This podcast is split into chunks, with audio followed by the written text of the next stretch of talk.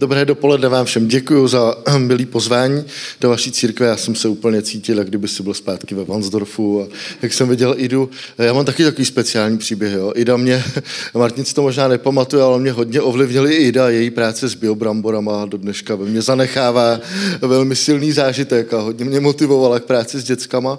A pamatuju si, že jednou jsem dělal přespávačku pro děti a něco jsem nedomluvil a Martin si mi zavolal do kanceláře, on si to možná nepamatuje, ale fakt mi vynadal. Jako, od té doby jsem to nikdy neudělal. Velmi silný zážitek a od té doby si na to dávám pozor. A tak taky mám spoustu jako vzpomínat. Tak jsem moc rád, že tady můžeme. Vynadal si mi tak, že si na to, od té doby dávám pozor. takže moc děkujeme, že tu můžeme být. Nás dneska přijelo víc ze střediska.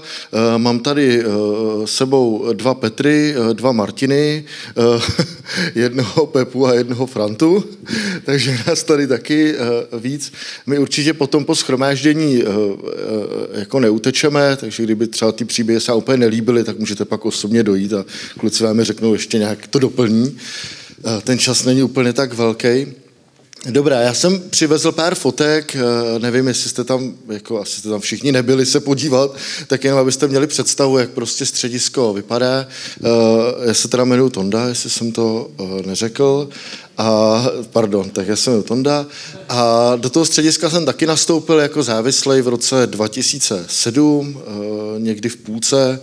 Eh, do dneška trpím takovým jako komplexem, že mě původně v Teen Challenge nechtěli. Jo. A David Láni mi řekl, že tam pro mě není místo, že pro mě nemají práci. A nakonec si to rozmysleli, tak eh, nevím, jestli jsou za to rádi, ale nechali si mě tam. Ještě si mě tam asi chvíli eh, nechají. A já jsem přivezl pár fotek, abych vám je ukázal, jestli můžeme posunout jeden slide. Takhle to tam vlastně vypadá. Jsou to takové jako hezký budovy, příjemné místo. Můžeme popojet dál. Eh, tak eh, tam nějak se dokončují eh, různě ty, ty prostory, postupně se tam na tom jako pracuje, aby to bylo čím dál tím lepší. Tady jsou nové věci, které jsme dokončili minulý rok. Nahoře jsou pokoje pro studenty, můžeme klidně popojet. Takhle to vypadalo vevnitř ještě nedávno a ještě jeden slide dopředu.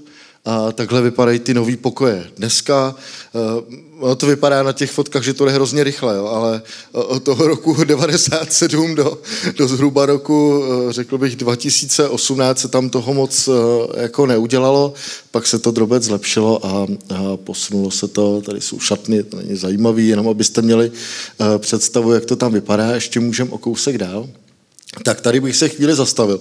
Ta fotka není nic moc, jsem ji dělal uh, na rychlo, ale my jsme vlastně uh, díky tomu, jak byla taková ta ukrajinská krize, tak tam chvíli bydleli lidi z Ukrajiny a v podstatě na základě toho jsme začali předělávat i ty nové pokoje a v podstatě jeden z těch pokojů je dole, je fakt moc hezký. Jsme předělali na apartmán, je tam taková malinká kuchyňka, je k tomu i koupelna, není teda v tom pokoji, musíte kousek jako přejít ale v podstatě ten apartmán nabízíme eh, každému z vás, můžete tam přijet. Eh, cena toho apartmánu je 500 korun za noc, je to tak jako, že dva dospělí a tři děti eh, je, je max, ale můžete tam prostě přijet, odpočinout si, podívat se na tu práci, je to tam fakt moc hezký, celý to Šluknovsko, takže vás prostě, kdybyste někdo chtěl, nebo si můžete vyjet třeba sami, jako eh, udělat si takový svůj čas, kdy prostě budete sami a můžete tam být a odpočinout si eh, a vidět třeba i tu službu jako víc eh, zblízka. Než ještě půjdeme o kousek dál v těch fotkách, tak já se tady na chvíli zastavím, když jsem začal mluvit. My jsme před nějakým časem začali dělat takový nový projekt, on se jmenuje Propojená generace. A e, vlastně jsme ho jako tvořili proto, že ta závislost, o který jako mluvíme, e, ať už je to závislost na alkoholu, nebo na drogách, nebo na gamblingu, takový ty nejčastější závislosti, se kterými lidi chodí k nám do programu, e, tak ty, ty chlapy, nebo i já, jsme jenom taková jako špička ledovce té závislosti. Asi jste viděli ten obrázek, velmi často je používaný, ale mnoho lidí kolem nás může trpět problémem závislosti a i třeba v církvi a, a nemusí to být lidi, kteří jsou nutně, eh, řekněme, v tom stádiu závislosti, aby se dostali do střediska na takovou tu pobytovou léčbu, která trvá třeba zhruba rok. Jako. A vlastně jsme si říkali, jak pomoct těm lidem. Jo? Lidem, kteří jsou třeba eh, naši sousedé, eh, naši spolužáci nebo, eh, nebo lidi, se kterými pracujeme v práci. A když pak se třeba ptám kluků v programu, jak se vlastně dostali do programu, tak mnozí z nich říkají, někdo, komu jsem věřil, nějaký můj blízký kamarád nebo přítel nebo kamarádka mi řekli, hele, prostě zkus to, já ty lidi znám nebo znám to místo, jako pomůže ti to. A já prostě věřím tomu, že, že to jako funguje, že když jsme kamarádi nebo přátelé někoho, kdo, kdo se třeba zamotá do nějakých problémů závislosti, Uh, tak pak nám třeba řekne v některých chvíli, ale říkám to jenom tobě, známe se deset let, jako, nemám to vlastně komu říct, jo, nevím si rady, Eh, začal jsem prostě hrát třeba gambling doma na počítači, prohrál jsem úspory, jo, manželka to zatím neví, ale, ale dřív nebo později se to prostě doví. Fakt si s tím jako nevím rady, eh, možná vás poprosí o modlitbu, eh, ale i kdyby ne, tak mu určitě nabídnete nějakou podporu. A zároveň je tady ten projekt Propojen generace, Eh, kdy vy se přihlásíte na ty stránky, můžete si stáhnout vizitku do svého telefonu, eh, tam ji prostě uvidíte velmi jednoduše, je tam taková mapa České republiky, a tu vizitku máte u sebe, kdykoliv. Není to taková jako kampaň, že byste ty vizitky rozdávali na ulicích, i když si je můžete i vytisknout, třeba pro starší generaci a rozdávat je, ale v zásadě je to přesně pro tyhle chvíle. Někdo z vašeho blízkého okolí se vám s něčím svěří. Vy mu vyjádříte podporu a řeknete mu, úplně nevím, kam bych ti doporučil, kdo by ti mohl v tom problému pomoct. Ale pošlu tě vizitku, zavolej na tohle číslo a na té druhé straně to zvedne někdo od nás, poslechne si toho člověka a v tom daném okolí, v tom regionu, kde on bydlí, mu pomůže najít tu nejlepší pomoc v tom daném problému. Jo, a to je vlastně taková jako kampaň, do které zvu úplně každýho z vás. Fakt to jako nic nestojí, nemusíte pro to nic udělat. Třeba tu vizitku nepoužijete v dalších deseti letech, kež by to tak bylo, jako, ale třeba se vám to bude hodit a může to někomu uh, fakt jako uh, pomoct. Tak uh, to je taková věc, do které vás zvu a když už Martin mluvil o těch žalmech, tak já jsem, než půjdeme dál v té prezentaci, nedávno četl žalm 113 a tam je napsáno ve verši 7 a 8 chudáka umí z prachu pozvednout, ubožáka bere ze smetiště. Mezi knížaty jim dává usednout, mezi knížaty v lidu svém. Já jsem dlouho ten verš, eh, protože já, já ten příběh budu vyprávět až na konci, ale já jsem asi čtyři roky žil fakt jako na ulici a po skvotech, eh, na takových těch smetištích, eh, no, hrozný místa. A vždycky, když jsem ten verš četl, tak jsem si říkal, jo, pán Bůh mě vytáhl jako z toho smetiště, kde jsem skutečně žil a teď žiju, doufám, reálně normální život, jo, když nevím někdy, ale Každopádně, jak jsem nedávno četl ten verš, asi tři týdny zpátky, tak jsem si říkal, ty on mluví podle mě, najednou se že mluví o něčem jiném. Jo? A uh, představil jsem si prostě člověka, který leží někde v prachu a, a prostě nemůže se zvednout. Jo? Je to člověk, který je ztracený, stydí se sám za sebe, je prostě špinavý, nikým jako, nikým není uh, a, a uh, to nemusí být doslova, že žalmy mnohdy nejsou doslovny v tom, co říkají. Uh, my víme, že to jsou nějaký básně a uh, my se někdy můžeme cítit jako špinavý a položený v nějakém jako prachu, být nikým. Uh, vy dost mluvíte třeba o emocích a může tak být, vnitřně se tak cítíme. Navenek můžeme vypadat hezky, že jo, nikdo nevidí do mého srdce ani do mojí hlavy, ale, ale vnitřně se můžu cítit jako ten ubožák, který prostě není schopen se zvednout v těch věcech, ve kterých je. A pak je tam napsáno, že, že ubožáka bere ze smetiště, já jsem si zase představil smetiště, jo. někdy to vidíme v těch filmech třeba z rozvojových zemích, jo. ale člověk, který se motá na smetišti, se motá podle mě v naprostých jako nesmyslech. Nic dobrýho tam není. Furt se snaží jako někde něco najít a ono zatím nic není. Je to jenom jeden velký nepořádek a bordel, ve kterým se neustále uh, uh, jako motá.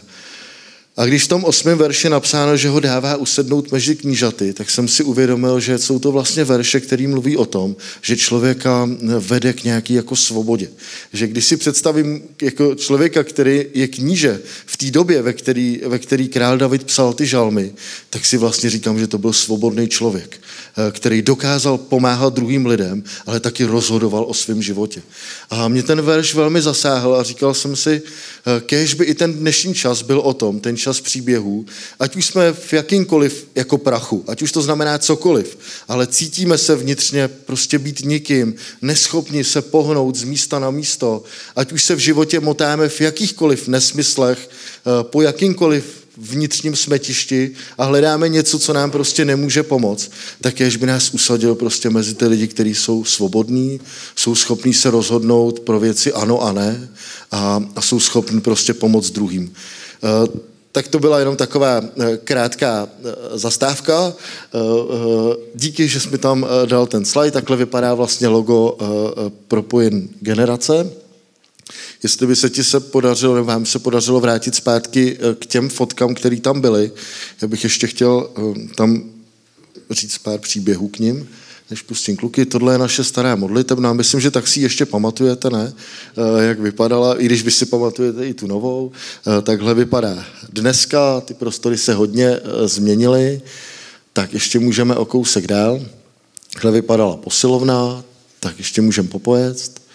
Takhle to vypadá dneska. A naše kancelář určitě dneska takhle nevypadá.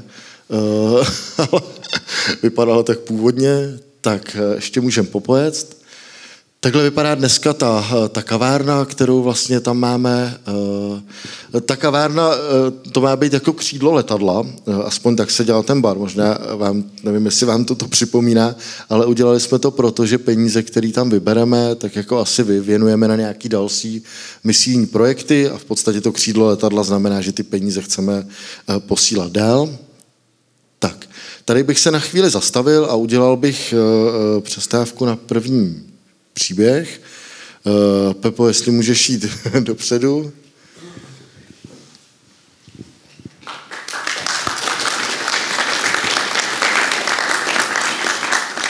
Tak, dobrý den, já jsem Josef, jsem velmi nervózní teda.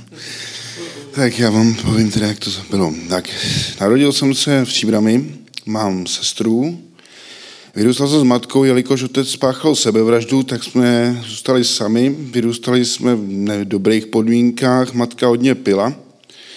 Dávala nám teda co zabrat, takže fyzický týrání, psychický nátlak, žebrání, bez elektriky jsme byli, bez vody, bez jídla. Prostě bylo to těžký nějakou dobu, žádná extra docházka do školy. Takhle to vydrželo do mých jedenácti, kdy zasáhla sociální péče a odvedli nás do dětského domova kde jsme se sestrou naštěstí poznali, že nás nerozdělili teda naštěstí, oni většinou udělali, že rozdělují, takže nás nerozdělili. Vyrůstali jsme teda to spolu a vlastně nás jsme poznali přátelé, že ten život na něco stojí, měli jsme lásku kolem sebe, dostali jsme nějak školu, chodili na školy, nějaký základní vzdělání do života. A takhle do 18 sportoval jsem, bylo to fajn. V 18 jsem musel odejít do normálního života, tak jsem začal se postavovat nohy, začal jsem pracovat, díky asi bohu jsem se chytil v jednom, já jsem vyučený cukrář, tak jo, takže jsem se chytil v jednom hotelu, hned 18 bez praxe mě vzali, v pětijezdičkovém hotelu v Praze, kde jsem se jako docela uzachytil, takže šéf mě hned začal posílat na soutěže, že něco ve mně vidí. Tak jsem začal soutěžit v 18, 19 a docela mi to šlo a už jsem se státně umistoval, takže jsem se docela rychle proslavil v Praze. A takže jsem byl v článkách nějakých fůtalo a docela slavný jsem byl brzo. Tak jsem šel dál se šéfem. V 25 už jsem byl takový úspěšný, že jsem se stal i zástupcem šéfa, dost mladý a tohle, takže prachy, všechno, sláva. Šlo to dál, akorát jsem objevil alkohol, protože to v gastronomii normálně bylo. Takže alkohol a drogy se tam potkával, ale já jsem na drogy dal nešák, protože jsem se toho bál nějak. No, takže alkohol mě provázel celou dobu vlastně, pití bylo normální, do toho ženy, tohle.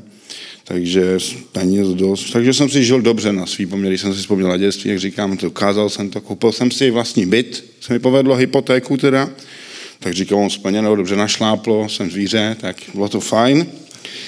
No, ale střídání holek prostě bylo to šílený, když se teď zpětně podívám. No a vlastně do těch 27, když jsem podepsal, koupil jsem si byt, podepsal jsem a měsíc na to jsem dostal psychózu v Dubnu. Teď se, když se zpětně na to podívám, tak ta psychoza, jako jak to mluví doktoři, tak ke mně promluvil Bůh, když si to vidím takhle zpětně. Slyšel jsem hlas, který řekl, synu, stáň, máme práci. A pak jsem teda poslouchal ty hlasy, když si byl zpětně, a tam jsem poznal, co je temnota, v čem žiju, co je špatně. Tak vlastně celou dobu jsem hledal odpovědi, skončil jsem v blázenci na psychiatrii, kde mi řekli, že mám psychózu alkoholu a bylo to, tak prostě jsem byl odsouzen a šel jsem dál. Takže jsem se dostal z toho, díky bohu, jsem se z toho dostal. Tvrdil, že z těch hlasů se nezbavím. I měl jsem hodně lajků pořádně, ani psát jsem přestal, číst jsem přestal. Prostě byl jsem úplně na dně tak jsem se z toho dostal, pak jsem se utápěl, nemohl jsem se už zpátky radit do svého života, přemýšlel jsem prostě nad tím, co to bylo, všichni říkali, že jsem blázen. Nemohl jsem se, už jsem ztratil to místo, to jméno, prostě alkoholik, blázen, tohle. Začal jsem všechno, přišel, přišel koronavirus, já jsem se už vůbec nemohl chytit v gastronomii, protože zavřeli restaurace, takže jsem propadl depresím ještě větším, že to, co to bylo, Eh, nemohl jsem najít práci, zůstal jsem sám. Ale jsem se dívat kolem sebe, co vlastně jsem dokázal. Zanebával jsem svoji sestru, který jsem posílal peníze jenom, která bydlí, má tři děti krásný, má přítele, žije život, nepije, prostě fajn, bojuje se životem a jde jí to moc dobře. Dobrá matka, jak jsem zjistil. Takhle jsem se na to nedíval, ale prostě, když jsem si myslel, že když jí pošlu prachy, tak jsem fajn brácha nejlepší, že jo. No a Segram byl ke konci hodně velkou oporou. Já jsem těch pět let od toho, je mi 33, takže pět let jsem se modlil, no modlil. Měl jsem prozby, jak k Bohu, tak tomu, a byl jsem i tomu zlýmu, a byl jsem měl takový prozby, ať mi dají najdou cestu, nebo mě zabijou prostě. Pak to dopadlo, že jsem měl dva pokusy o sebevraždu, nevyšly teda, ale díky Bohu taky a vraceli mě to na psychiatrii, tam už mě soudili za sebevraždy, takže to. Pak už jsem byl odevzdaný a pro furt jsem se modlil za výdají odpovědi a po pěti letech jsem se dostal vlastně z toho upíjení k odevzdání. Já už jsem prostě chtěl zemřít, takže jsem už jenom ležel. A to sestra vlastně mě začala volat, začala se mě víc zajímat. A vlastně jsme teda, se stalo to, že jsem prodal ten byt, vydělal jsem nějaký peníze. To byly poslední tři měsíce, jsem byl v Praze peníze většinou jsem posílal sestře, abych je nepropil, takže mi zařídila, odstěhovala mě do Mikulášovi, což je 8 km od eh, tady od naší od Šluknova, od Teen Challenge. A sestry plán, co jsem zjistil, bylo, že mě tam dostane prostě Teen Challenge. Takže Bůh si nějak použil i moji sestru. Takže já jsem byl ateista, sestra taky, takže si nás takhle si ji použil a ona už měla v plánu vlastně mě dostat z Prahy tam dala mít šanci půl roku tam bydlet, dát se dohromady, postavit se blízko ní, že mě to změní. No, nezměnilo. Našel jsem si práci, ale furt jsem pil a potají, ale už jsem byl prostě stejně tam měl žádný, byl to tam mrtvý pro mě. Žádný život, tohle stejně. Jo. Takže jenom televize, alkohol, cigána, nic víc. Takže jsem se furt, až jsem dostal z toho ty několikrát záchvaty epileptický už, ty jsem měl už předtím, ale dlouho mě ne. A teď poslední době našla mě dvakrát sestra bezvědomí v bytě což bylo štěstí, já jsem se tam většinou zamykal. No a vlastně byla hrozně naštvaná, že se viděla ostudu po tom, po tom Miklu, po těm městečku, svým vesnici, nebo co tady se dělal ostudu, že všichni mě viděli, jak si kupuju alkohol, ne, že bych nějak tam dělal nějaký scény, to ne, ale že jí to všechno se dozvěděla, že mi napsala, končím s tebou, konečná, že jsem ztratil úplně všechno. A říkám, no tak jsem to chtěl dopít úplně totálně, se dopít, no a vlastně Segra tam přišla, pomůžu ti vyplnit ten teen challenge, takže už to vyplňovala ona po záchvatu, protože mě našla na zemi, byl jsem v Děčíně, tak, takhle jsem skončil, takže do Čínčlen jsem odjel, přišel o všechno, všechno rozprodal a nemám nic. Bych řekl pravdu. Mám dvě tašky, tyhle hodinky by nic zůstaly. Z toho mého slavného života. V Čínčlen to pro mě bylo těžký, protože jsem byl velmi, nemohl jsem, ten detox vlastně bylo obrovský, když pijete, tak prostě měl jsem křeče, zvracel jsem. Tři týdny nepoužitelný, vůbec nevěděl jsem, jestli přežiju vůbec, abych řekl pravdu. No, pak jsem se některá začlenil do toho programu, Začal jsem s Tonda mi velmi pomáhal, to je můj poradce, takže to mě přijímal. No a začal jsem tam hledat cestu k Bohu a tam se najednou začal objevovat skrz Bibli a lidi, a co poznával nás ve sborech a podobně, takže díky víře a tohle jsem začal zjišťovat, že jsem z toho odpověděl, že nejsem blázen, že takové věci prostě v tom duchovní svět existuje. A že mě něco potkalo a že někteří tomu sice ty říkají, že jsem blázen, ale navedlo mě to, že prostě musím v tom pokračovat, že je to ta cesta správná, že Bůh si mě pro něco vybral. tak jsem to začal hledat a že jsem se to upevňovat v té víře. Takže jsem se v tím čase nechal pokřtít, že jsem už ceněj, teď si to už je čtvrtý den, třetí den nebo měsíc už. Takže mám radost, cítím se lepší, věřím, stále čtu Bibli, už mám nový zákon přečtený, takže, takže už můžu machrovat. Takže, no a jako jdu dál s tím, furt hledám všude, co můžu, přes lidi, přes to, jak Bůh mluví. A doufám, že mě povede dál, že pro mě má nějakou cestu, vizi, já teda nic nemám, takže nevím, jak začít. Přemýšlím nad minulostí, byl jsem špatný, teda, samozřejmě, ale mám chuť žít, jako, a no, co bych řekl, teďko ve středu, že jsem zkoušeli tady s Tondou půst, jo. Takže poprvé jsem měl modlitby určitý a chtěl jsem tu modlitbu upevnit, aby měl nějaký, aby Bůh ji slyšel pořádně, že mi záleží. Tak jsem si dal pust denní, bylo to úžasný, Stonda se mnou mě podpořil velmi. Jsem přišel za Tondou asi ve tři a říkám, tak co jsi měl k obědu ze strandy? Já mám, no, přemýšlel a říkám, jak přemýšlíš? Říkám, tak máme ten pust? Jaký pust? Takže výborná podpora, takže říkám, tak už to nevzdám teda, tak jsem to dojel a bylo to teda masakr. Ale nečekal jsem o toho nic, ráno ještě pokušení, byl večer, bylo pokušení, ráno vstanu, celý den jak probíhá, cítil jsem se úplně jak jiný člověk. Já myslím, že jsem poznal ten boží klid, ten boží pokoj. A mám to do dneška, jako jsem úplně a Tonda, ten přišel a říká, ty bys ten půst měl dělat častěji ho pomáhat, jo. Protože já jsem chodil, poslední období jsem měl takový, že by jsme byli na dole minulý, minulý týden a tam taky se potkali noví křesťany a podobně a Tonda říkal, že prožívám období kazatele. Já jsem nevěděl, co to je z Bible, ta kniha kazatele. A tak jsem si to přečetl. A oni se všichni smáli, jak jsem se směl mě. Měli pravdu. Pomíjivé, všechno je pomíjivé. Jo, takže asi za mě všechno věřím to a jdu dál. No, pardon, že jsem vás zdržoval. Mějte se.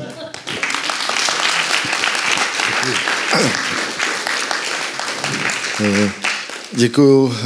Je skvělý, když člověk, který se chtěl vlastně zabít, tak mluví o tom, že má chuť k životu, Eh, že, eh, že najednou vidí, že prostě eh, to má v jeho životě smysl. A Pepa prožil víc těch jako svědectví a příběhů o tom, že pán Bůh jedná v jeho životě. Myslím, že mu velmi pomohl jako s dluhama, když jsem řešil v bance, že, že že neplatil od minulého roku úvěr, který měl komerční bance a naběhly mu tam obrovský jako sankce. Eh, v podstatě teďka už skoro rok to neplatil a já jsem volal do té banky, pak jsme tam nějak spolu to řešili, nakonec ta paní mi volala, ptala se vlastně co a jak, teda kde je, jak to bude a po tom rozhovoru mi říká, asi 20 minut jsme spolu mluvili a ona mi říká, víte co, my tady máme takovou jako možnost, kterou úplně nenabízíme, ale vlastně je možné odložit ty splátky až 18 měsíců. A já, když vás poslouchám, tak já jsem se rozhodla, že mu to odložím 18 měsíců, ale zpětně od toho minulého roku od listopadu.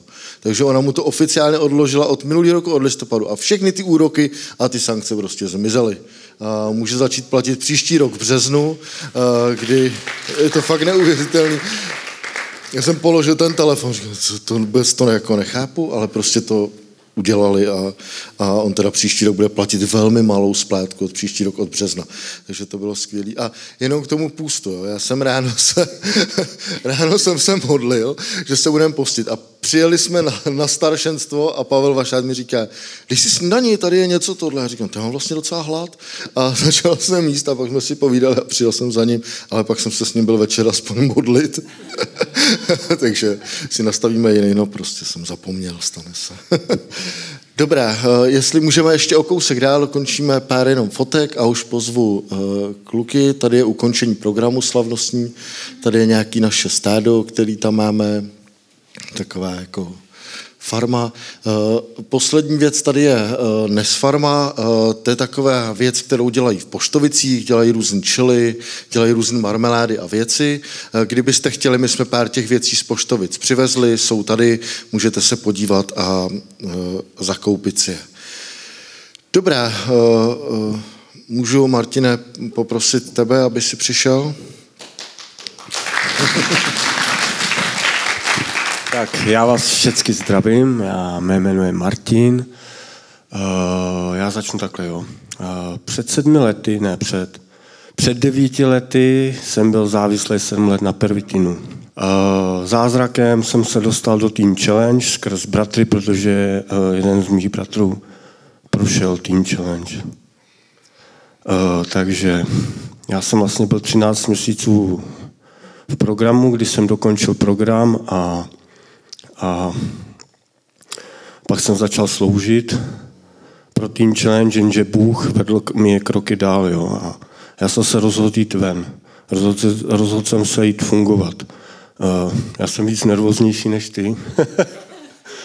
Ale rozhodl jsem se, uh, přišla nabídka, protože já jsem z Mladé Boleslavy, tak přišla mi nabídka jít pracovat do Škodovky. Já říkám, wow, jo, tam prostě ty peníze a to všechno. A, a tak jsem odjel, tak jsem ukončil svůj pobyt uh, v Team Challenge a jel jsem do Mladé Boleslavy pracovat. Uh, a v tu dobu jsem si psal s mojí ženou teď, s Kristýnkou, a, a psali jsme si spolu a já jsem tam makal první tři měsíce a já jsem tak nervózní. ne, ne, ne, tady jde o to, že já to musím dát nějak dohromady. no a psali jsme si a já říkám, pojeď sem, ale tady budeme mít sbor, protože moje ségra tež uvěřila, chodí do Benátek na Dizeru. Pojeď sem, budeme mít tady sbor, budeme všechno, mám krásný peníze, budeme mít dobrý život. A ona řekla, ne, já mám tady svůj sbor, svoje zázemí a mám tady lidi, který, s kterými si cítím bezpečně. A já říkám, no tak to teda, tak jo, tak čau teda. Jo, tak jsme se rozešli a já prostě první dva měsíce chodil a, a nervózně říkám, to je nějaký divný bože, co to je, mě to nebaví tady prostě, ani ty peníze mě nebaví. Tak jsem mi řekl, tak jsem se jí jakože ozval, že ji pozvu na večeři a ona říká, no tak jsem přijeď. Tak jsem přijeď, přijel, je to AC Zábřeh na Moravě, kde jsem teď i členem. Tak jsem přijel a a vlastně ona mě seznamovala s těma lidma takhle a, a i se staršíma zborů a tak jsem se rozhodl, vzal jsem si tašku a igelitku a přijel jsem do toho zábřeha, že jo. Teď jsem bydlel u starších zborů. No a, a rozhodl, rozhodl jsem se, požádal jsem svoji Kristinku, než to chtěla udělat ona, o ruku. tak jsem mi tam požádal o ruku, že jo, a, a prostě chodili jsme skoro tři čtvrtě roku k pastorovi a jeho ženě na vyučování, co to je manželství, co to přechází. I stihli jsme se jí pohádat před tím manželstvím a, a takhle, a tak jsem se oženil. Bůh mi dal ženu. Bůh mi dal krásnou ženu. Po půl roce mi dal syna. A to, když jsem byl, když se vrátím naspět, když jsem probíhal uh, těch 13 měsíců, když jsem byl v tom programu, tak já jsem toužil toužil jsem tohleto mít, ale nikdy by mě nenapadlo prostě.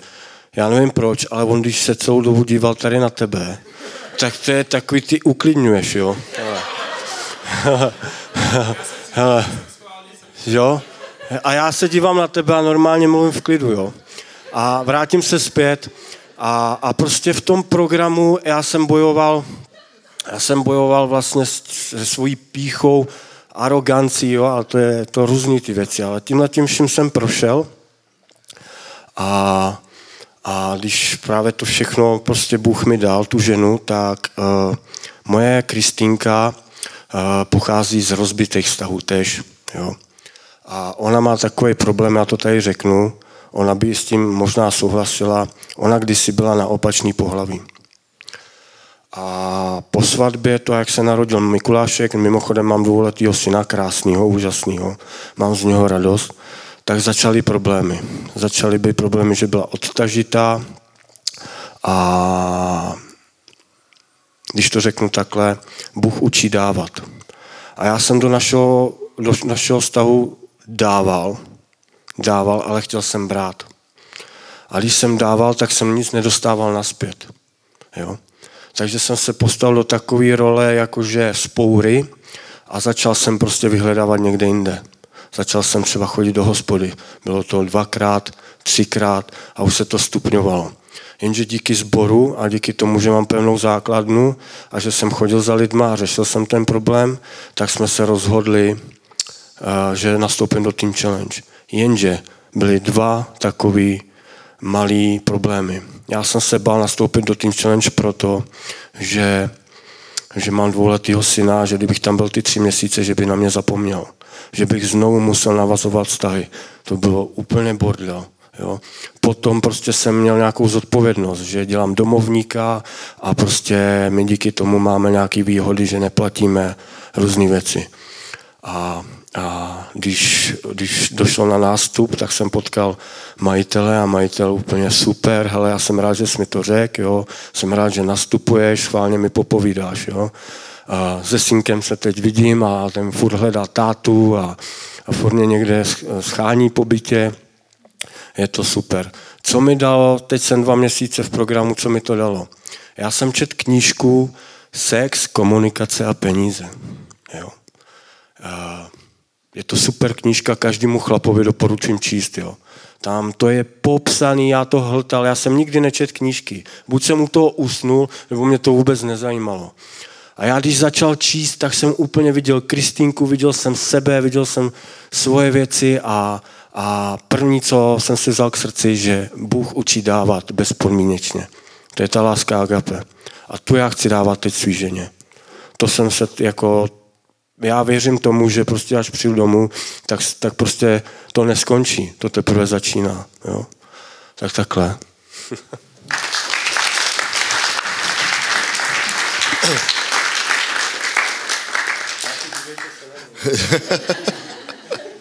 si sednul na dobrý místo, ještě, že tady máme.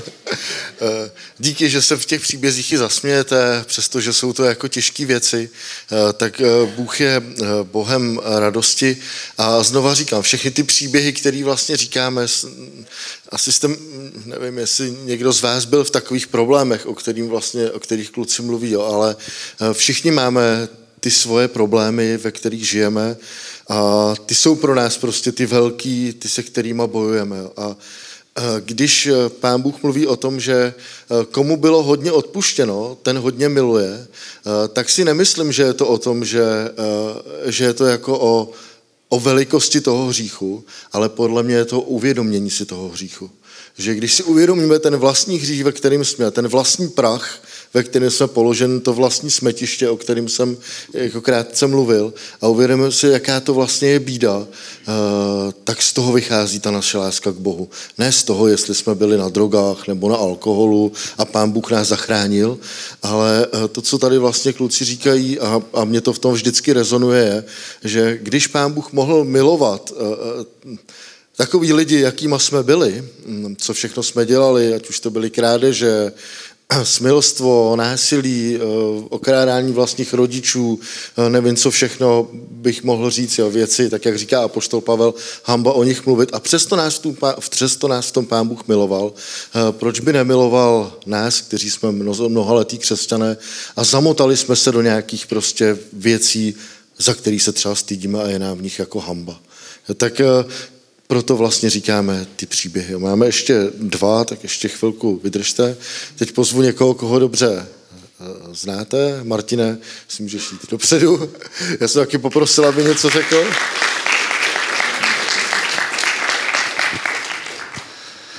Tak já vás všichni zdravím, tady se představovat nemusím. A, a jo, díky Martine, funguje to. No, já bych, kdybych tady měl mluvit o celém svém životě, tak bychom tu byli asi 14 dní, takže já chci říct, co se stalo předtím, než jsem šel do Teen Challenge a jak jsem se tam dostal. Já jsem předtím, vlastně mě čekal poslední rok biblické školy, měl jsem napsat absolventskou práci a tak jsem z toho měl stres, jak to udělám a nemohl jsem se dostat k tomu a dodnes jsem neudělal vůbec nic. A začal jsem mít prostě stresy a tak uh, jsem, jsem se něčím bavil a bavil jsem se takovou blbostí, že jsem si procházel historii zpráv na Messengeru. A tam díky tomu jsem si vzpomněl na spoustu svých chyb, co jsem udělal blbě a přepadaly mě pocity viny do takové míry, že jsem mohl jenom spát, jenom ve spánku jsem byl v klidu, jinak jsem byl úplně rozhozený, všechno mě, všechno mě vadilo, pak už jsem nemohl ani jíst. A došlo mi, že buď půjdu na psychiatrii, což je docela blbost, anebo zkusím Teen Challenge, tak jsem se bavil s mi zmizel Martin. S Martinem Pencem, jo, a on řík, jako bavili jsme se o tom a nakonec jsem se rozhodl tam jít a přijali mě velmi vřele jako Tonda mě vlastně dovezl autem, to byl vlastně on, jeden z prvních, které jsem tam viděl. A já jsem pořád i po nástupu do Teen Challenge neměl vůli k životu. Jo, furt jsem si myslel, že jsem všechno podělal, že už to nejde spravit a že si zasloužím prostě jenom to nejhorší a asi si to umíte představit. No, ale uplynul nějaký čas, dělal jsem, četl jsem knížku Satanova návnada od Johna Bevereho, kde jsem se dozvěděl, že vlastně musím odpustit lidem jako opravdu do, skutečně do hloubky a dostal jsem od jednoho poradce, ne teda mého lekci o vině a tam jsem se teda našel, pochopil jsem, jako, že, že to můžu všechno nechat být, že to můžu nechat Bohu a najednou jsem začal mít naději v, v životě. A když jsem přišel ve Vansdorfu do, do sboru, tak tam na zdi byl verš, že všichni, kdo žijí, mají naději. A já jsem si vzpomněl druhou půlku toho verše. Teďka není důležité. Jako z ničeho nic jsem si vzpomněl na boží slovo, které jsem tento verš dlouho nečetl. Jo. A tam to začalo. Tam to začalo, že jsem začal mít vůli k životu a to, že můžu dělat úklidy na baráku, to, že jsem mohl dělat prostě na poli, dělat cokoliv, tak eh, to mě taky pomohlo se odpoutat jenom od těch mých myšlenek v hlavě a jsem za to moc rád. Jo. Je to, včera to bylo čtyři měsíce, co jsem v programu a určitě, určitě jsem za to vděčný Bohu a jsem vděčný za vás, kdo se za mě modlíte. Teďka v lednu, 1. ledna bych měl ukončit další, teda vlastně poslední fázi programu a Tonda mi říkal, protože tady Tonda, on vám to určitě řekne sám potom, možná, se snaží otevřít kavárnu olí ve Šluknově. A on mi jenom tak řekl, hele, já prostě bych tě tam chtěl zaměstnat na půl úvazek a tak pojďme zjistit prostě, uh, jak to můžeš mít ty s tím plným invalidním důchodem. Tak jsme zavolali a okamži, okamžitě jsme se dozvěděli a hned druhý den přišel dopis s informacemi o tom důchodě, takže teď se těším, čekám, jestli pán Bůh ty dveře otevře nebo ne. Ale rád bych zůstal ve Šluknově minimálně ještě nějakou dobu. Takže jsem Bohu vděčný, že místo, toho, že jsem neměl vůli žít a byl plný viny, tak teďka vidím naději, teďka prostě vidím boží pokoj a všechno se to mění. Děkuji za pozornost.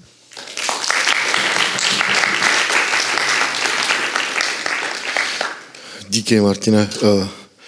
Se líbilo, jak říkal Martin, že, že si uvědomil, že to má nechat Bohu. Já jsem byl teďka uh, letos na United, kde jsem se potkal i s Idou a šel jsem tam v nějakou chvíli si tam s někým jako modlit, s jedním z těch poradců za některé moje věci a on mi říkal v průběhu toho, říká, my jsme, on byl ze Sleska uh, a říká mi, my jsme na Slesku měli jedno takové heslo, nech to koňovi, on má velkou hlavu. A a říkám, já jsem si to předělal a říkám, nech to bohovi, on má velkou hlavu. tak se mi to hrozně líbilo. a to je taková myšlenka, kterou jsem si tam odsud odnes. Velmi jednoduchá a prostá. Uh, Dobré, eh, já budu jenom taky chvíli ještě mít nějakou část svého příběhu a pak tady určitě budeme s váma moc rádi na kafe, můžete zajít i za ostatníma a poptat se třeba eh, jich. Eh, já jsem vlastně do programu taky přišel eh, jako závislý člověk, a to na pervitinu. A mm, já jsem se vlastně jako do svých 15 byl úplně, bych řekl, v pohodě. Četl jsem hodně Foglara a, a měl jsem prostě tyhle věci rád. A pak jsem nastoupil na střední školu do Plzně, pocházím z takové malé vesnice. A tam jsem se vlastně stal jako terčem takový šikany, eh, protože jsem nepil, eh, nekouřil a moje rodiče v té době neměli moc peněz, takže jsem se ještě divně oblíkal. Eh, a prostě najednou se mi začali jako posmívat, takže já jsem jako zvolil jinou metodu a vlastně se přidal do té party, která se posmívala, začal jsem kouřit a tak a nakonec mě to vlastně dovedlo do úplný jako ztracenosti v životě. A čtyři roky se mnou tak jako pracovali venku na ulici lidi z kavárny Teen Challenge, že to nabralo rychleji spát a já jsem velmi rychle se stal závislým člověkem. Eh, nakonec to eh, bylo tak, že jsem se dostal teda do programu Teen Challenge. Já jsem uvěřil venku na ulici, ale měl jsem v tom hrozný zmatek.